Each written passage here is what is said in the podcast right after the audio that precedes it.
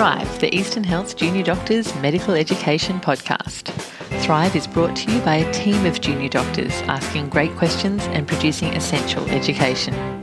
In twenty twenty-two, we're excited to bring you more content and help you become a more confident, capable doctor. I'm Emma, an E D physician and supervisor of junior doctor training at Eastern Health, and I love seeing junior doctors grow. So let's jump right in. Hi everyone, I'm Tasha, a basic physician trainee at Eastern Health, and I'm excited to talk to some of our amazing senior doctors to learn more about specialty medicine. Today we will be talking about iron studies. This is a test that is ordered quite routinely for many of our patients, yet the interpretation and application of iron studies is often not straightforward. To help us learn a little bit more about iron studies and iron deficiency, I am joined today by Doctor Meena Nagarethinam, who is one of our haematology advanced trainees at Box Hill Hospital. Good morning, Meena. Hi, Tusha. Good morning. Before we get started, could you explain, Meena, how iron is actually metabolized around the body?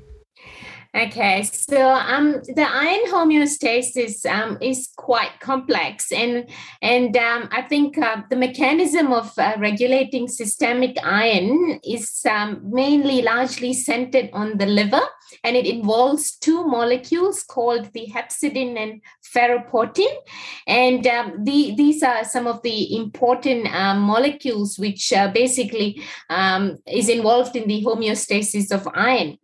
And uh, just to talk a bit about how iron is absorbed and metabolized around the body is, so the dietary iron that we consume is absorbed in the um, gastrointestinal tract through the intestinal enterocytes, and it's subsequently released into the circulation, and it's bound to a protein called transferrin, and it's then transported to um, different body tissues.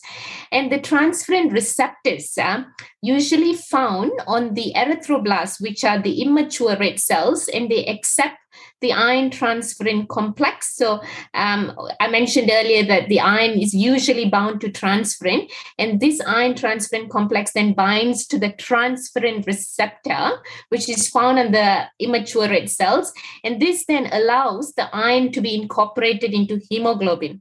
So this process is um, basically happening at all times, and there is actually a balance that goes on. So just like any other processes in the body, there is the iron homeostatic mechanism, which um, upregulates and downregulates the iron levels in the body.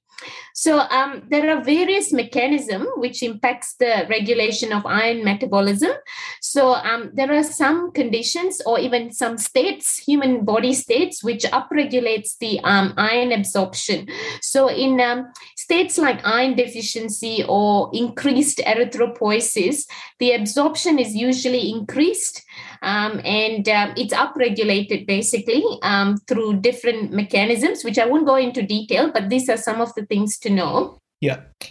And um, iron absorption is usually improved with co- with uh, consumption of uh, absorbic ascorbic acid, which is also known as vitamin C.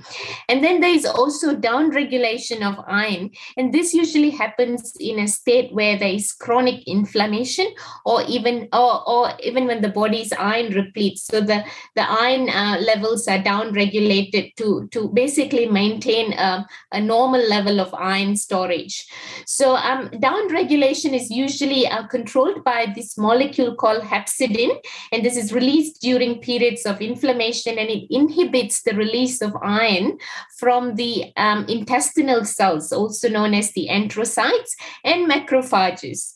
And also during chronic inflammatory states, malignancy, or even renal diseases, hepcidin levels can actually rise, and this can cause a functional iron deficiency state.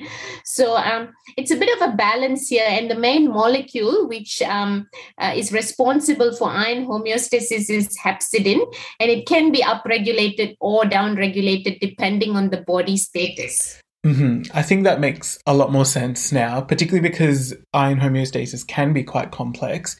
So now let's move on to the inpatient setting. In what sorts of clinical situations would it be appropriate to consider iron studies? Because I feel like every time I work on a medical unit, the patient routinely has iron studies ordered, but sometimes I struggle to understand what the rationale for that is. Yeah, that's right. So iron deficiency is the most common cause of anemia, and I think um, iron studies should be routinely ordered for investigation of anemia. And um, on the other hand, you've also got iron load, overload, which can lead to hepatitis and things like um, arthralgia. So it may also be ordered to rule out hemochromatosis when um, when a when a patient presents with symptoms of iron overload. Okay. And um, findings of elevated ferritin usually may require genetic studies to diagnose iron overload disorders, but these are not as common. Um, iron deficiency is basically the most common cause of anemia, and I think uh, most of our patients, they do end up getting iron studies at some point in their life. Lives. And um, I think it's, it also should be considered for chronic conditions which may have been exacerbated or, um, you know, such as, uh, and, and we can actually optimize the um, condition with iron repletion and some of the conditions which includes heart failure, shortness of breath, or even restless leg syndrome. So we always try and make sure these patients are iron replete to just to improve their symptoms overall. Yeah, that's a really good point. So what are the different biochemical components then of iron studies, and how might a junior doctor such as myself interpret them? Yeah, so I think uh, um, it's always been a, um, you know, spinal reflex to order iron studies, but not knowing the components of it. So I think it's important to get to know what um, exactly they mean and how, mm-hmm. how would that be um, helpful for, um, um, you know, for diagnosing iron deficiency anemia. So mainly the most important uh, parameter here would be the ferritin levels, and this directly correlates with the concentration of iron stores. So um, concentration of, um, of less than fifteen um, micrograms per liter are quite specific for iron depletion. If you have a normal or a high ferritin level, it does not necessarily indicate iron overload, because Because ferritin is also an acute phase reactant. So sometimes during, um, you know, if if if you have um, sepsis or infection that's going on at the same time, you you expect to have high, you expect to find high ferritin levels because it's an acute phase reactant. So in these sort of circumstances, a C-reactive protein can also be helpful. Um, and then, um, so that's the ferritin uh, part of things. And then there's also the um, T I B C, which is known as the um, total iron binding capacity. And this is equally important. Um, and it basically measures the ability of iron to bind to transferrin molecules. So this is the transport uh, protein, the transferrin molecules. So it tells us how much uh, the iron is bound to this protein. And um, T I B C levels are usually increased in iron deficiency as the body is trying to attempt to increase the delivery of iron to body tissues. So if it's actually quite high, then it should trigger in your mind that this could be a state of iron deficiency. And then there's also the serum iron that we measure, which is part of the iron studies. This is another measure of iron status, but then um, it's considered a poor marker of actual iron status given its variation. So we don't normally look at this particular um, um, serum iron levels to diagnose iron deficiency, but this can be low in the setting of iron deficiency anemia. But this is not the only marker we look at. Of course. And then there is also the transferrin saturation. So these um, transferrin saturation, they, they're actually referring to the proportion of transferrin molecules that are bound to iron, which can indicate a potential iron deficiency in settings where interpretation of ferritin is uh, basically complicated by inflammation. So like I mentioned earlier, sometimes in states of um, active or chronic inflammation, the ferritin levels can be high. So if you want to differentiate to know um, or even, even to, um, you know, tell them apart whether this is iron deficiency or whether it's just inflammation, then the transferrin saturation then helps here. And it can basically um, uh, tell you whether um, the iron deficiency is, um, uh, is complicated by inflammation or not. So um, these are the four important um, parameters that we look into when we um, when we when when we are uh, thinking of diagnosing someone with iron deficiency anemia. Let's take a moment here to discuss an analogy to help us remember the different components of iron studies. So iron molecules can be equated to passengers in a transport network, where ferritin is a measure of how full a depot is of passengers that are going to a particular destination. A high ferritin would correlate well, outside of inflammatory states, with iron repletion. Transferrin molecules are like the buses that move passengers to the depot. So the more passengers that are filling the buses, or the higher the transferrin saturation, the more passengers that will be arriving at the depot. So again, a high transferrin saturation correlates well with iron repletion. Then we've got the actual number of buses, like the transferrin level, which will increase if the number of passengers are low in order to bring more passengers into the depot.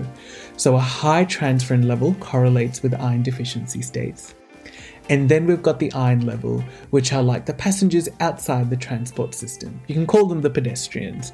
So they're not as relevant to the number of passengers in the transport network, and from a clinical perspective, we tend to rely less on the iron level compared to the other parameters. I think particularly from a junior doctor perspective, ferritin is the first thing I look at, which, as you mentioned, can be tricky to interpret if the patient has inflammation. And if the patient is in hospital, then I guess they will be acutely unwell. So it's good to know that there are other parameters that we can look at to aid our interpretation of iron studies. And I know sometimes the registrar or consultant might actually suggest just repeating the iron studies in the community setting when the patient is well, so that we can get a ferritin count that is less likely to be elevated due to inflammatory states. So now let's have a chat about management. How should a junior doctor manage iron deficiency? Yeah, so um, management of iron deficiency itself is divided into two steps. So first you optimize the hemoglobin and iron levels, and then always look for an underlying cause that that would, you know, that's leading to this iron deficiency state.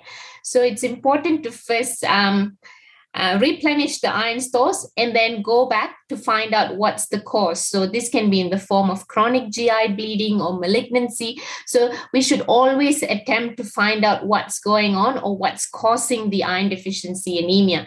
So I think it's quite common uh, for patients to have outpatient scopes to rule out gastrointestinal bleeding, especially if, if they've had iron deficiency for a prolonged period of time. It's always important to rule out malignancy in this setting. Yeah, definitely. And what would be some of the ways of optimizing hemoglobin and iron levels? Oh, yes. Uh, so there are two forms of um, iron um, supplementation. So you've got the oral supplements, and um, it, the usual recommended dose of oral iron for the treatment of iron deficiency is about one hundred to two hundred milligrams of elemental iron daily. Um, and I think it's important to educate patients on um, the gastrointestinal adverse effects of oral iron supplementation, mainly in the form of cramping, bloating, and constipation. And uh, this can actually be reduced uh, by recommending smaller and frequent divided doses, or taking the dose uh, with food at night. So this can actually help with the gastrointestinal side effects, because otherwise um, patients may not be compliant. Um, and this is the main issue with oral iron. And usually these supplements can be continued for about three to six months after normalization of hemoglobin anyway. And then um, we can think of cutting down from then. And then, um, so there are there are a lot of um, oral iron available in the market. So it can be in the form of Ferrograd, Maltifer, ferro tablets, ferro liquid, or even iron granules. So there are a lot of them in the market. And then there is also the intravenous therapy. And uh, this is basically providing direct um, iron into the bloodstream, and it achieves, and, and usually I V or um, I V iron um, has one hundred percent bioavailability, and therefore it's usually more rapid form of iron replacement compared to oral iron. And uh, usually this can be considered for patients with Um, you know, intolerance to oral iron, non-compliance, or lack of efficacy with oral iron for whatever reason, or even in, even if patients have intestinal malabsorption, for example, in uh, patients with inflammatory bowel disease, if they are finding it hard to absorb iron, I think iron replacement in the form of intravenous iron can be useful in this sort of setting. Yep, okay. And for our listeners, we will include some common oral supplements and their doses that are used in Australia in our podcast summary. In terms of I V replacement, I know Eastern Health uses um, two forms of iron, the first one being iron carboxymaltose, which is also known as Ferinject. This is the sort of iron that we usually administer on discharge, so usually prepped as one thousand milligrams of iron carboxymaltose in one hundred mils of normal saline, administered over fifteen minutes. For inpatient infusions, we usually use iron polymaltose, which is dosed differently depending on the patient's weight and hemoglobin. Um, you can find the dosing table on the Eastern Health Objectify page, and we can also include a link to it in our podcast summary. And also, just as a reminder to our listeners, any patient receiving intravenous iron replacement at Eastern Health requires a written consent form to be completed, which should include an explanation of some of the adverse effects that might be associated with products like Ferinject and iron polymaltose. So some of the common side effects I like to discuss include headache, nausea, vomiting, dizziness, and hypotension, while some of the uncommon features are things like chest pain and shortness of breath. Rarely, there is risk of anaphylaxis, particularly in patients who have not had intravenous iron before. And finally, an important adverse effect not to be missed is permanent skin staining, which can occur sometimes when the iron extravasates while it's being given through the cannula. So it's important to actually discuss these with the patient and record and document it in the consent form prior to actually administering the iron. So now, what sorts of situations would it be important to consider a blood transfusion to treat the anemia? Okay, so I guess um, red cell transfusion is normally reserved for immediate and targeted management of severe anemia, especially when patients come in with compromised end organ function um, or iron deficiency anemia that's complicated by um, um, you know, acute bleeding. Um, this sort of uh, t- uh, management uh, of transfusing blood is quite expensive and potentially even hazardous, and it carries significant risk, and it should only be considered in severe cases of anemia or if the patient, him or herself, is symptomatic from anemia. And, uh, and then iron therapy should then follow um, transfusion to replenish the iron stores. Great. And I'm assuming all of this should be coupled with advice regarding dietary intake of iron? Yes, that's right. Um, dietary education should always be provided for secondary prevention. So it's important to um, always consume iron-rich foods such as red meat, dark green leafy vegetables, beans, iron-fortified cereals and grains, dried fruits. These are some of the um, um, high iron content uh, food. And it's also important to um, educate patients on food that can maximize iron absorption, such as, um, you know, or, uh, or those which uh, minimize, and avoid those which minimize iron absorption by reducing tea consumption with meals. And um, increasing vitamin C intake can actually increase your iron absorption. So um, these are some of the things to be aware of. Wow, I'm so impressed by all the different foods you named, Meena. Um, I feel like as a vegetarian, I don't have any more excuses about being iron deficient. Um, so now I'll move on to my final question. What might be some of the causes of iron deficiency that you might need to investigate for? Um, so As soon as you are um, aware that this, this particular patient that you are managing has iron deficiency, always think about three things. So it's either because this patient has increasing requirement, and this can be, um, you know, in pregnancy states or in, you know, younger patients who are going through rapid growth. And, and then the next um, category would be increased losses. So blood loss in particular, especially gastrointestinal bleeding, as well as hemolysis. And then there is also the other category. Category, which is from reduced absorption, and this can happen in, you know, malabsorption, um, patients with celiac disease, or even chronic inflammatory or malignant disorders, and not forgetting those with poor diet. Yeah, definitely. And obviously not forgetting menorrhagia as a significant other cause of iron deficiency in females as well. Once you've um, got this in mind, I think then it'll be easier to uh, rule out different causes of anemia and then narrow them down and manage them accordingly. Oh, wonderful. Well, Meena, I think you've given us a fantastic framework to assess, diagnose, and manage iron deficiency. Thank you so much for joining us today, and I'm sure we will be having you back for more amazing hematology topics in the future. No worries. Thank you. Thanks for joining us for Thrive. Don't forget you can access show notes for this podcast through Workplace. Log in with your Eastern Health email address and password and search for the Thrive group. This is your education. Please get in touch and let us know how we're doing meeting your needs, ask us a question, or suggest a topic you'd love to hear us cover. You may also be interested in producing a podcast with us in your area of specialty interest. It's great C V building and an excellent start in medical education.